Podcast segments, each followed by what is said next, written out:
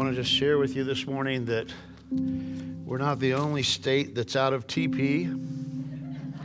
Okay, it's a, it's a threat all over the place.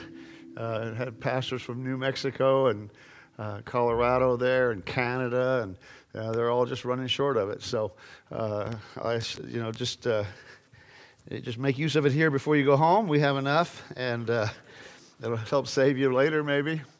Uh, my wife was telling me she was at the store yesterday and all the meat was gone out of the uh, rack at Sam's and, and all the hand sanitizer, which we have that out there for you too if you'd like it. Uh, uh we weren't quite sure whether it's going to do anything or not, but we don't care. We put it there for you, just for you. And we disinfected everything just for you. And uh, that today, just to be as wise as possible, I'll go ahead and release the bridge and the, and the youth, the kids rock to their classes. And uh, anyway, so they, they, the, the meat, the milk, and, and she walked by the, and she said the whole alcohol beer aisle was completely empty too. So the world's planning for the end, I'm just telling you. All right. Well, want, you're going to get some notes in just a minute here uh, of the sermon this morning, and we're going to get started. We're going to continue on the series that we started uh, last week called You in Five Years. And and the challenge is, is the, and the question that we kind of asked is, who do you want to be five years from now? Who do you want to be five years from now? And instead of just trying to make it a simple New Year's resolution over one year, um, uh, that, that we would look beyond that, we'd go further than that, and we begin to realize how do we get from here to there in that time? How do we take ourselves or use our lives in such a way that we really are different in five years? We're not the same people that are uh, just the same people, but just more of us, but no change. And, and we talked about the domino effect and how that. Uh, if you took a domino, if this were a domino, and if this were a domino, and, and many of us have done this before, where you line up the dominoes and you hit them. Well, if you take dominoes and you take one that's even five centimeters and you put it down, and, and, and the illustration that we saw uh, last week, which we're not going to do this week, uh, they, they, you took a pair of tweezers to put this little uh, uh, domino down, and each one was one and a half times higher. And how that if it did 13, and by the time this five centimeter domino kicked off the next one and the next one and the next one. The last domino in the illustration that we used last week was 100 pounds and about three or four foot tall. It ends up getting toppled. And it kind of showed us, and I kind of showed you this here by throwing this at the, at, the, at the larger one, that even with throwing it with might, it didn't even budge that. But yet, if you do things in the right progression and ongoing order in a straight line and you go for it, you can see some amazing things happen. They say if you would stretch that illustration out to, I think it was 29 dominoes, you literally would see, uh, be able to, the last one would be able to knock over the Empire State Building. All starting with five centimeters. Now, think about it. That's really, this is so light. It's just, it's just feather light, you know? And, and yet it caused this whole thing to chain reaction to talk, take place. And we're talking about uh, in our lives, how do we get to the point where uh, we are different in five years. Who am I going to be? Well, it takes some planning, it takes some thinking. Today, the title of the message, and, and last week it was Living Your Best Life. This week, in this series of You in Five Years, is In Absence of a Crisis. In the Absence of a Crisis. And as I was thinking about this, I, I thought about the uh, two questions uh, that we might have for this series today. Who will you be in five years from now? if you continue your present course. If you keep going as you're going right now, who will you be in five years? Another question is who do you want to be uh, in five years from now? Who do you want to be five years from now, and how will you get there? Proverbs says this here because there, I have heard just a couple comments from people that are, you know, maybe elderly, like, wow, five years, I don't want to think about that. You know, that, no, no, don't even put me there. Well, I got a verse for you, okay? I got a good verse for you this morning. Proverbs chapter 29 and verse 18 says this Where there is no clear prophetic vision, where you're not looking down the road, uh, people quickly wander astray. Another translation of that would be that without a progressive vision, people go back. So, can I just challenge you? Don't go back today. Let's get a vision for today. I don't care what your age is. Young people think it's, they're, they're too young to have to plan.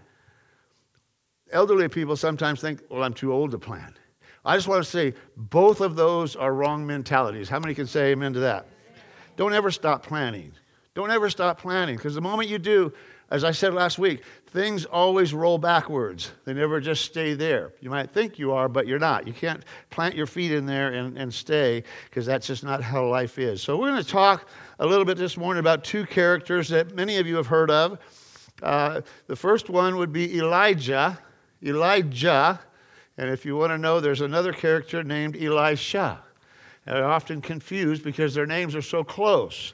And uh, the first one, the older one, is Elijah. Elijah. Would you say that with me just like that? Elijah.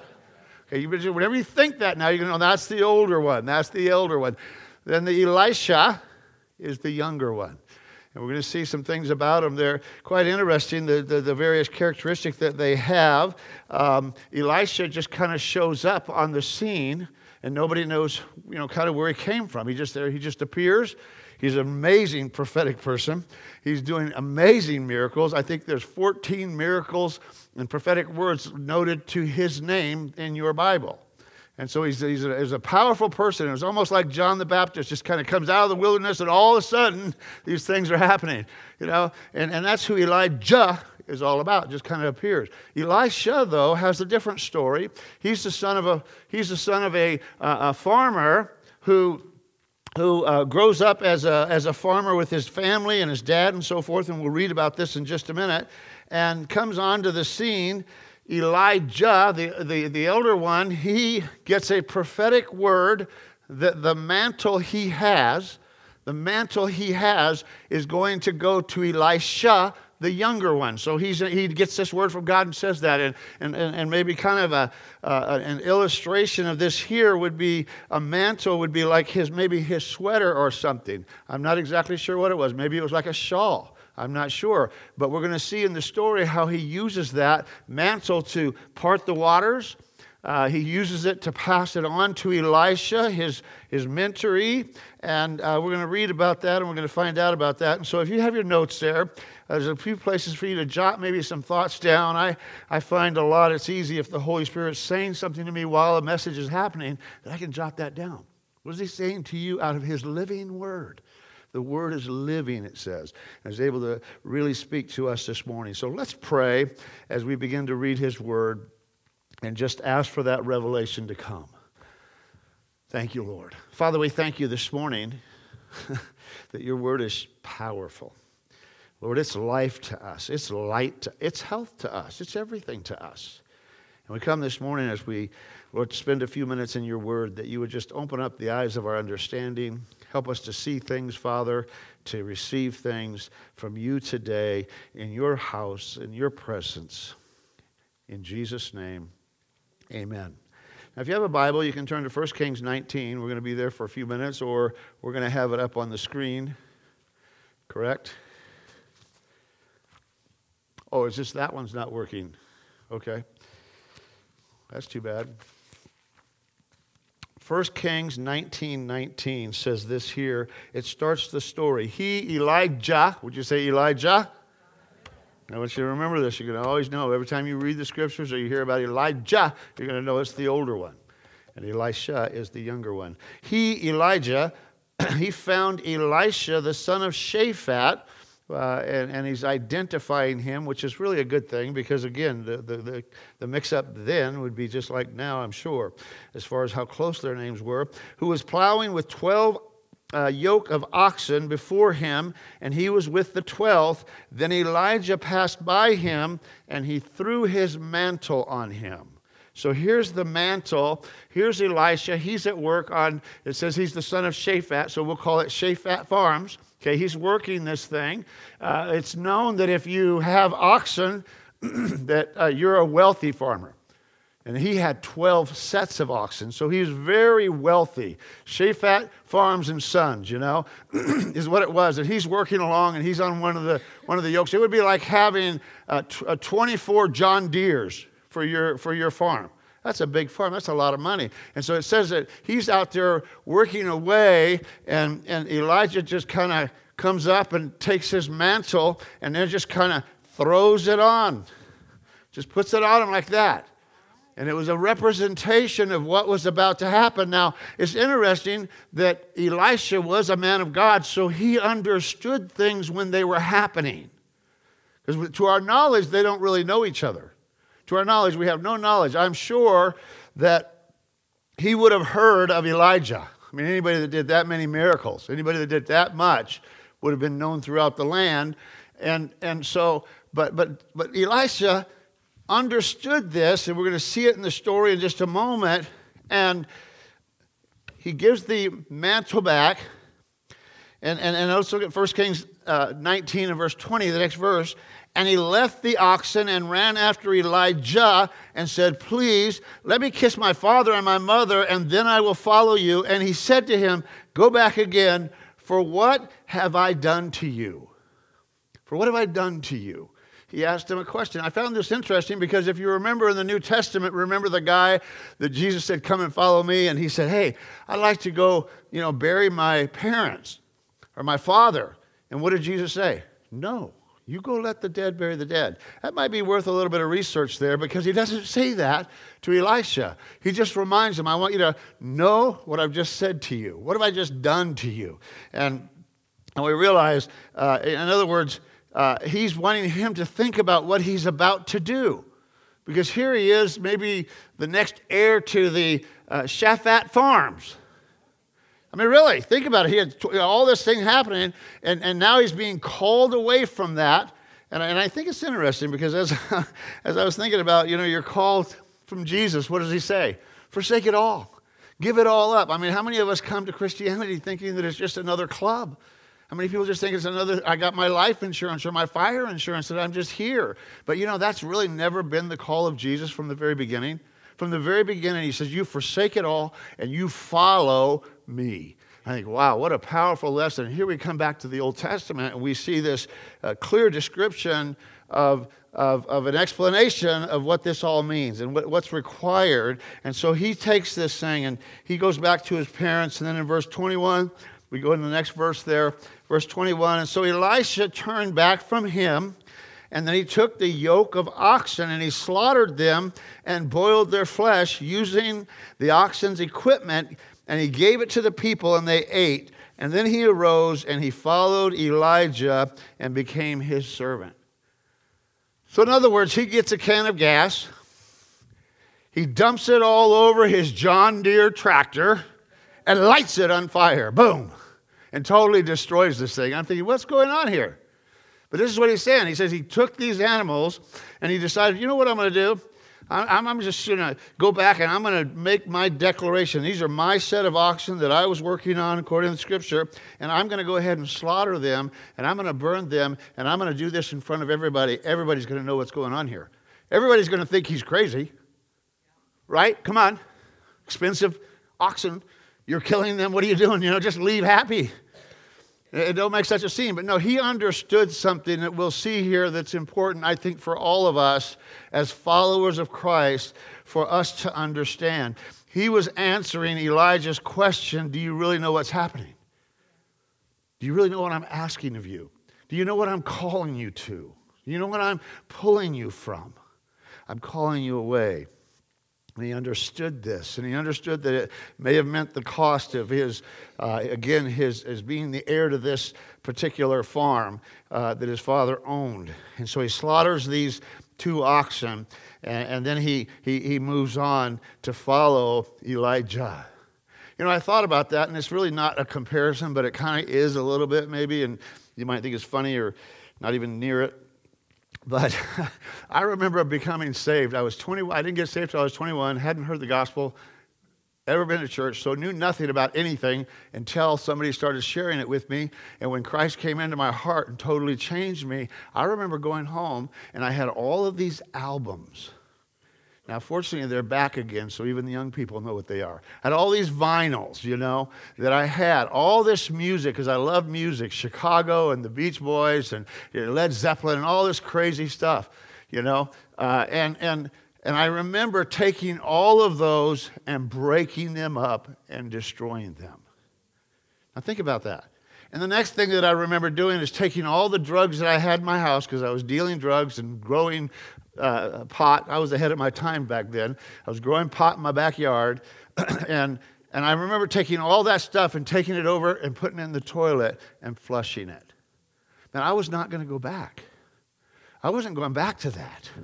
I wanted no opportunity to go back. How many know if you hide stuff in your closet, no matter how much you might say you're not going to go back to it, that you will go back to it? It happens every time. That's what we do. We sometimes we just hide that stuff instead of realizing, hey, this is what I need to do. I need to make this amazing, uh, uh this, this, this, I need to count the cost of what Christ is calling me to. Because it's, it's never been a simple call. You know, the, the, the, simple thing was the hardest thing, and that was you, you're born again for free. You got your, you got, you do go to heaven for absolutely free, but from there it's follow Him. And, and, and oftentimes I would say that that's not always the easiest thing in the world. But Eli, Elisha understood the call, made the decision, killed the ox, tore up the machinery that he was using, and then moved on to follow the prophet Elijah. And I think that's totally amazing. Look at it's Kings 3:11. It says this here, but Jehoshaphat said, "There's no prophet in the land." Jehoshaphat was looking for the prophet uh, that he may inquire of him, uh, of the Lord, by him. And so one of the servants of the king of Israel answered and said, "Elisha, the son of Shaphat, is here, and he poured water in the hands of Elijah." And if you note on, on your notes here back at verse 21, if we could back that up to that verse just before, look what it says. And then he arose at the end of it and he followed Elijah and he became his servant. He became his servant. Here he was, a son of a rich farmer, heir to this great farm. And he's willing now to become a servant. How many know that you can find some Bible verses in the New Testament that talk about the servanthood deal? Come on. If you want to be great, we just talked about this a while back. If you want to be great in my kingdom, you learn to become the servant of all. Jesus himself didn't come, he didn't come just to, to, to be served, he came to serve you and I. And I think that's totally amazing. And so Elisha's now on this way, and you may not know the, the time limit here, but for the next 18 years, you don't hear a lot about Elisha other than what this guy just said. Hey, he's the guy, yeah, there is a still, there's still a prophet here. There's still a prophet in the land, and he's the one that was serving Elijah. He was pouring water, washing his hands and washing his feet. He was taking care of him and just serving him. So all of a sudden now he rises to the surface with this magnificent call. But for 18 years, he just followed Elijah and served him. And I thought, wow, how many of us get impatient serving God after one year? You know what I mean? Rough things happen. And, and, listen, when Elisha was buying into this picture, can I just tell you, even though Elijah was an amazing prophet and saw, uh, I think, 14 different miracles take place, he went through a lot of hardship to be that even more than Elisha, who ended up doing twice the miracles, had just a different type of a ministry, didn't go through near the hardship. But Elisha was thinking, well, I'm serving this guy. I'm, I'm serving this guy. He wants to put his mantle on me. And he was watching Elijah because if you remember a few times, Elijah got to some waters that needed to be parted, and he just took his mantle, boom, and hit it, and it says the waters parted.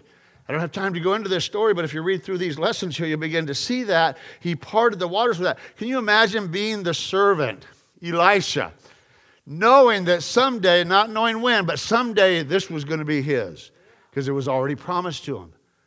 I mean, it's amazing. It's an amazing story. You can't make this stuff up. You know, this is crazy, but it's happening and before his eyes. And so then we move to 2 Kings chapter 2 and verse 9, and let's look at that. 2 Kings 2, verse 9. And so it was when he crossed over that Elijah said to Elisha, Ask, what may I do for you uh, before I am taken away from you? And Elisha said this here. Listen to this. This is amazing. I think I would have been happy with what I'd seen already.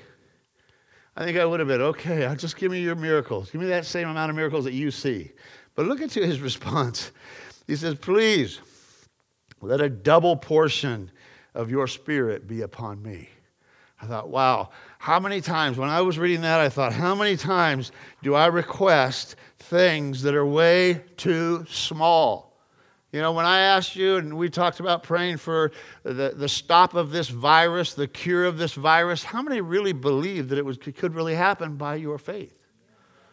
You know what I'm saying? We just think a little bit small. You know, just take care, you know, just take care of me, maybe, Lord. You know, and, and, and yet he's saying, no, I want, I want double that. I want double that. I recognize the power and I recognize the source of power, and I know there's more to come. Come on, this is, this is a totally amazing story to stir our faith up. And I think, let me, let me read this. Uh, Levi Lusko says this. He says, The problem with praying small prayers is that you might just get what you asked for instead of what God was wanting to give you. Oh, oh man, that's true. That is true. Let's begin to think bigger. Let's begin to ask bigger. Let's begin to hear what God has to say about this matter, and let's go for it. Come on, can I get a little stronger amen? I'm preaching. I'm preaching more than your amen, and I'm telling you that right now. Listen, we have to enlarge ourselves, or we'll stay where we're at. We'll keep praying small prayers, and we'll end up with the same thing uh, if we're not careful. And it's just important for us to catch what's being done here and what's being said here. Let's have some faith that's stronger than any, anybody else's that we've ever known. Let's just walk in it. 2 Kings chapter 2, listen to this story here. 2 Kings chapter 2, and we'll start with verse 10. Uh, it says this here So he said, You've asked a hard thing. Nevertheless, if you see me when I am taken, uh, taken from you, it shall be f- so for you. But if not, it shall not be so. So, in other words, if you, uh, I'm, I'm, I'm, I'm where you're at. And it was interesting because three times he asked Elisha, now I'm going to go over here, you stay here. But Elisha said, There's no way that I'm staying here. I'm going with you. And it was interesting. Three times he asked him that. And my brain was spinning. I'm thinking, wow, I think of the time when Peter, remember when Peter uh, messed up real bad and he came up to him and he asked him three times, Peter, do you love me? Remember, three times, do you love me? Just challenge it. What was he doing? He's challenged the core of our being because he's trying to get inside of us and dig what's in there out. Dig the gold out of each one of us. And this is, I think, is exactly what Elijah's doing to Elisha. And then it happened as they continued on and talked that suddenly a chariot of fire appeared with horses of fire and separated the two of them, and Elijah went up by a whirlwind into heaven. Well, I just recently learned from John that really, I, how many thought that he went up in the chariot? Come on, remember the flannel graphs? Come on. That's what it was all about, you know. But it really doesn't say that. It says the chariot and the horse came between them, and he went up in a whirlwind. Now, that's not going to get you to heaven any quicker, and it's not going to get you more crowns when you get there. But I just wanted to throw it out to you. He went up with this whirlwind, uh, and, and, and, and look at verse 12. And Elisha saw it, and he cried out, My father, my father, the chariots of Israel and its horsemen. Uh, so he saw him no more, and he took hold of his own clothes. He tore them into two pieces, which is always a sign of humility in the Bible. They would put on sackcloth or ashes, or they'd tear their clothes as a sign of humility and humbling. And he also, because he knew he just saw it, and he also took up the mantle, the, the mantle that had fallen from him, and went back and stood by the bank of Jordan. He's going to test this thing right now. And then he took the mantle of Elijah that had fallen from him and he struck the water and said, Where is the Lord God of Elijah? And when he also struck the water, it was divided in the same way that Elisha uh, and Elisha crossed over it. So can you imagine? He got it. He, I like him. He wasn't just going to go by this word. He was going to test this thing. So immediately he grabs it, whoosh, and the waters part and he's off now and running in his ministry and in his life and the life of a believing believer, a believing believer, not an unbelieving believer, but a believing believer. I've known both. How about you? There's just some people that call themselves believers, but they just don't believe.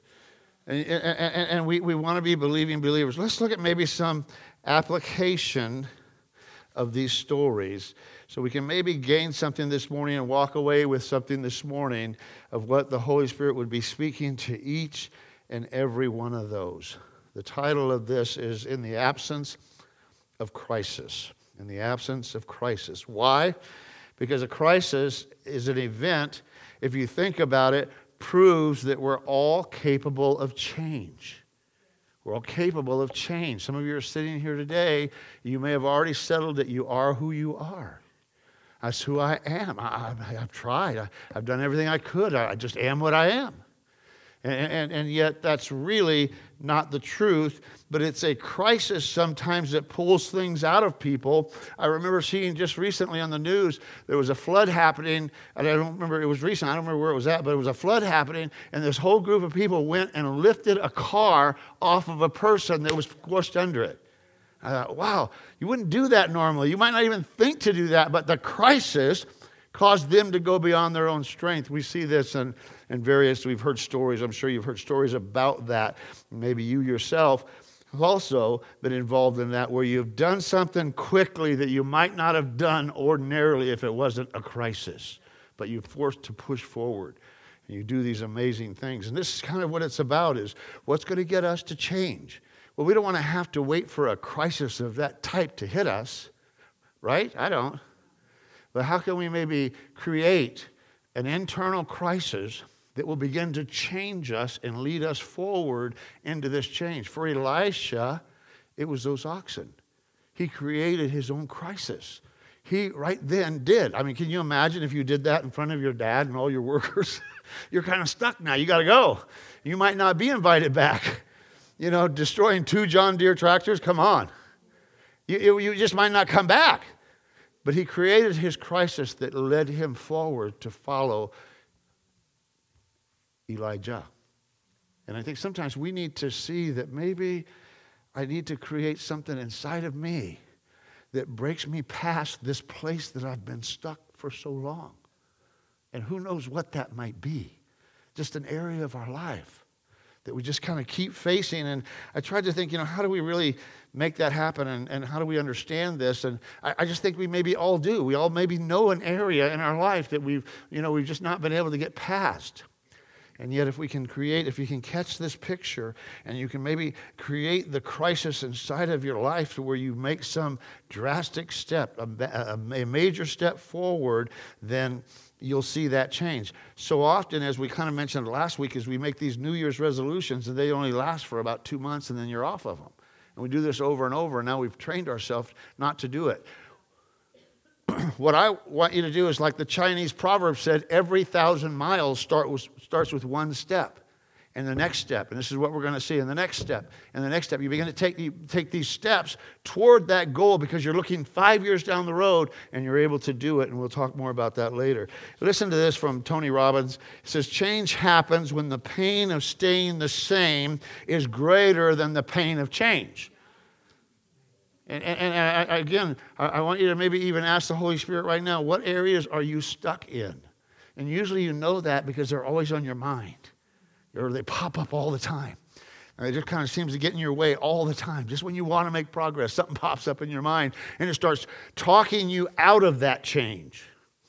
How many know what I'm talking about? This just happens. We just get, we get entangled in our mind, and, and, and it's crazy where it might take us if we're not careful. All right. I think we can create an inner uh, inner internal crisis that we need to take us forward. You know, we. what change would you like to see in your life, your personal life? What change would you like to see in your marriage? Uh, what change in your family? What change would you like to see in your job? What change would you like to see with your God? You know, we even talked about last week 15 minutes a day with God in five years, 15 minutes a day with God in five years, totals out to be 450 hours that you would spend with God. Let me just tell you, if you don't get changed by that, you probably need to come back, get saved, and then try that 15 minutes a day. if you create an internal crisis, I believe you can make the change. So the first movement that we need is the, the, the drastic action. And we saw Elisha demonstrate that with the burning of the ox and the, and the tearing up of the, of the equipment. Remember Cortez in 1519 when he and his men got off of their boats? And, and, and, and it's kind of the same idea. I don't agree with what he did. But what he did do when he got there is he pushed the boats out. And he remember he lit them on fire. He says, We're not going back. That's the that's the, that's the, uh, the, the, the, drastic action that he took in front of all of his men to say, we're moving forward. And I think some of us may need to uh, maybe consider that. Maybe consider that. Uh, you remember the old song, some of you, some of you would never have heard it in your lifetime. It only takes a spark to get the fire going. And none of you have heard of it. Okay, all right. What was her name? Amy, not Amy Grant, but somebody. Anyway, uh, let's move on from there quickly. Uh, the, uh, the idea, you're supposed to know your audience, you know what I mean? Has anybody heard that song? Come on, higher. I need some more support. I'm getting insecure up here. Okay, good. All right. Who sang it? Oh, come on, you guys. All right, let's move on. So, what is the drastic action and measure that you need to take? And that deals with the term inertia. Inertia. Do you know what the, uh, the, the, the first law of motion is by Sir Isaac Newton? It says, Objects will remain at rest or in uniform motion in a straight line unless compelled to change its state by the action of an extreme force. How many have ever seen guys that get up here on the platform and they'll pile up a bunch of bricks and then they'll break it with their head or their elbow or their hand? Have you seen that? They're working off of this very principle here, and that's why it can be done. And you could even do it. I mean, how many have ever seen them tear a phone book apart? Tear a phone book in half? Do you know you can do that? I've done that. You can do that. Thank you, thank you, thank you. Come on. Come on. Don't mess with me. Uh, but it is true, but, but we have to realize that things just start in motion and they either stay still, this will probably not move unless something drastic happens. It'll stay there, and many of us become that way. That's kind of our default. We kind of just get to a place, we stop, and we stay there, and without some kind of a drastic action, you will be there for the next 20 years or 30 years or 40 years or 50 years. You'll be there a while. And, and, and, and, and but, but with the bricks, the, the, uh, you, you can just take and just drive that down and, and break it, but it doesn't hurt the person that it's on top of. Remember, they usually put themselves on a bed of nails and all that? That's how they do that because, the, because of that action, that drastic action, it causes that brick to explode out and not push down. But it gets things going. And this is what we're talking about here is how do we uh, create that? So the first step is to take the drastic action that we need to take in order to see a change. You know, maybe it's uh, the places that we continue to go. Maybe it's the phone numbers we still have in our cell phones that we shouldn't have. Maybe it's a different, who, who knows? It could be any number of things that we keep going back to where we need to say, no, I don't want to just tuck that away in the side. I, I, I, need to destroy that completely. Why? So then I could then move forward. And the next step that we see with Elisha is this, is he has a steady progression. Remember, for 18 years, he followed Elijah around. So every day he was just there to serve. He was just there to serve. It was simple. He could do it. He wasn't in charge of anything. He had to make no major decisions. All he had to do was just take one step after the next, after the next, after the next. And, and, and, and, and he took that major action and then he started following. And I wonder today sometimes if there's some things that we could put together in our life that are very doable. And we'll talk about this uh, next week. What are the things that we can do that will never fail? How can I never fail? And it's none like a resolution that I do every year and fail, but I have to continue forward. It's interesting that we, if you look at compound interest, it's kind of a similar idea how that just grows and accelerates and, and blows people away, is how much you can actually get just by that. Just a little bit of teaching that principle. Compound interest, it's a little bit every day. It's not a lot. Just keep going every day. What about losing weight? You know, all this instant stuff doesn't work. How many realize that's why they can come out with a new one every week? Or they have to. Has to be something new and different because the last ones didn't work. But there's hope that might some way I could take a pill and it's going to change everything. Can I just tell you, that's just not how I don't even think that God designed it that way. When He put us in the garden, He wanted us to work, He wanted us to do things consistently. He wanted to, he wanted to help us through. Uh, I think about Christianity, you know, what, what does it take to keep this steady progression going? I got to keep sowing. I got to keep watering. I got to keep dreaming. I got to keep planting. I got I should be a part of a small group so I can grow with that. I got to make good life decisions, which is helpful with people. I, I, I, should probably continue to read my Bible. Come on. I should probably continue to pray. I, I, could, I should continue to save. I should continue to do, make right choices. And day in and day out, just make the determination that if I will make the right small choices every single day, that I will will end up where I want to be in five years. I have the vision set. I have the vision set, and now I have the time to get there. And, and, and uh, John Maxwell says this improvement doesn't happen in a day, but it must be daily. Come on, that's really good. You just find these things that you just do every day. Every day, every day. And let's just look at the last one here quickly and we'll finish up this morning. And that's the last point or application of this is then begin to enjoy the momentum of it. The daily thing, the drastic action to the daily thing will help you end up with the enjoyment uh, momentum. And we all know what momentum is and how that it could impact a person. Uh, and let me read this. But if you take the things of what you're trying to do and you multiply it out a hundred and a thousand and thousands of times over and over again, you get to the place where everything's spread out and it look, look what can happen in your life. Look what can happen if we do it every single day. Compound interest, dominoes tipping over, little step, taking those steps every day in our life. And it's time for us as believers, in particular, if I can just stress this, in the Bible, in the presence of God, in the, in the, in the basics of Christianity. Uh, you know, I, I think about with, with this, I think about the reality of what about water baptism? Isn't that kind of a drastic measure? Right? He just says, hey, I want you to do this. And whoosh, ah, you know, and it's drastic because you do it in front of people. Oh, whoa, now I'm, you know, it's this drastic thing, and our whole walk with Him begins that way. He gives us the free gift of salvation, but then He says, okay, now I want you to be baptized. Now I want you to take this step.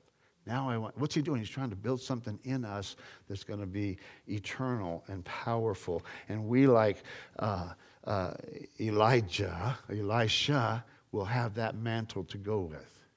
And this is what he's looking for his church. He wants his church to be a powerful church. Come on, he wants his church to be a powerful church. He wants you and I to be powerful. And it's not for show, it's not that I can say I did something, but it's because that's how the gospel is going to move forward. That's how people that are far from God begin to want to be close to Him. When they begin to see that, wow, there's something to this. They're not just a happy crowd in a happy building, a nice place, but there's something to this that, that, that they're not denying. And what's that? They're not denying the power of God. And, I, and, and, and, and how do we get there? Well, I think we're seeing this with Elisha that he, he, he made this drastic step, and maybe the Holy Spirit will speak to you today about that drastic action for yourself. And then he began to say, You know, I'm going to get myself on a steady progression, and I'm not going to change that.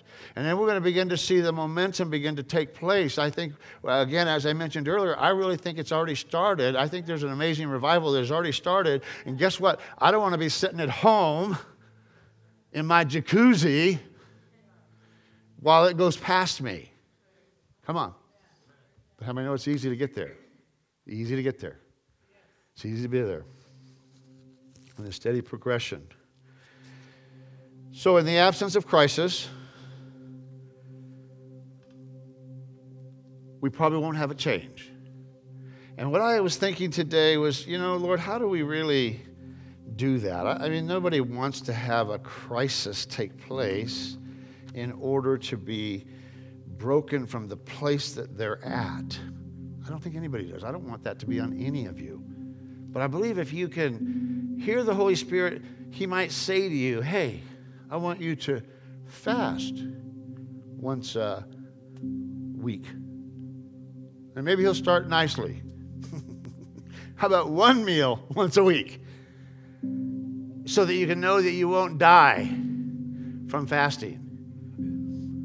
But maybe it's like, you know, I am going to set my time aside with the Lord.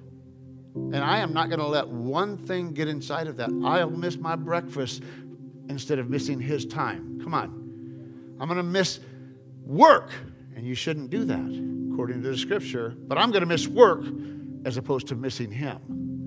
Come on, this is, this, is that, this is the breakthrough that he's calling us to.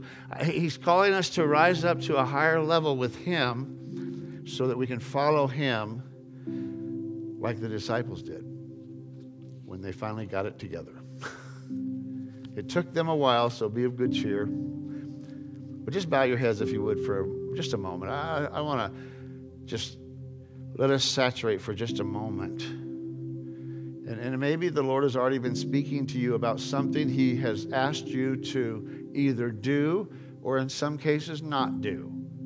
Maybe He's already been doing that and you're not hearing it so much anymore because you kept rejecting it. You just kept pushing it aside. I want Him to bring that back to you. I want Him to bring that back to me. What is it? Lord? What is that action, that drastic action I need to take? And maybe for some, it's just what are the daily steps that I must commit to if I really want to be somewhere different in five years? And what are those steps? So that I can then begin to enjoy the momentum of it. Christianity, I find, is like uh, seasons winter, fall, spring, summer.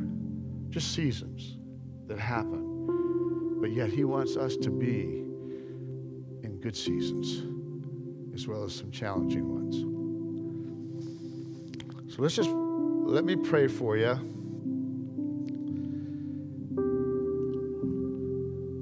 Just listen to the Holy Spirit.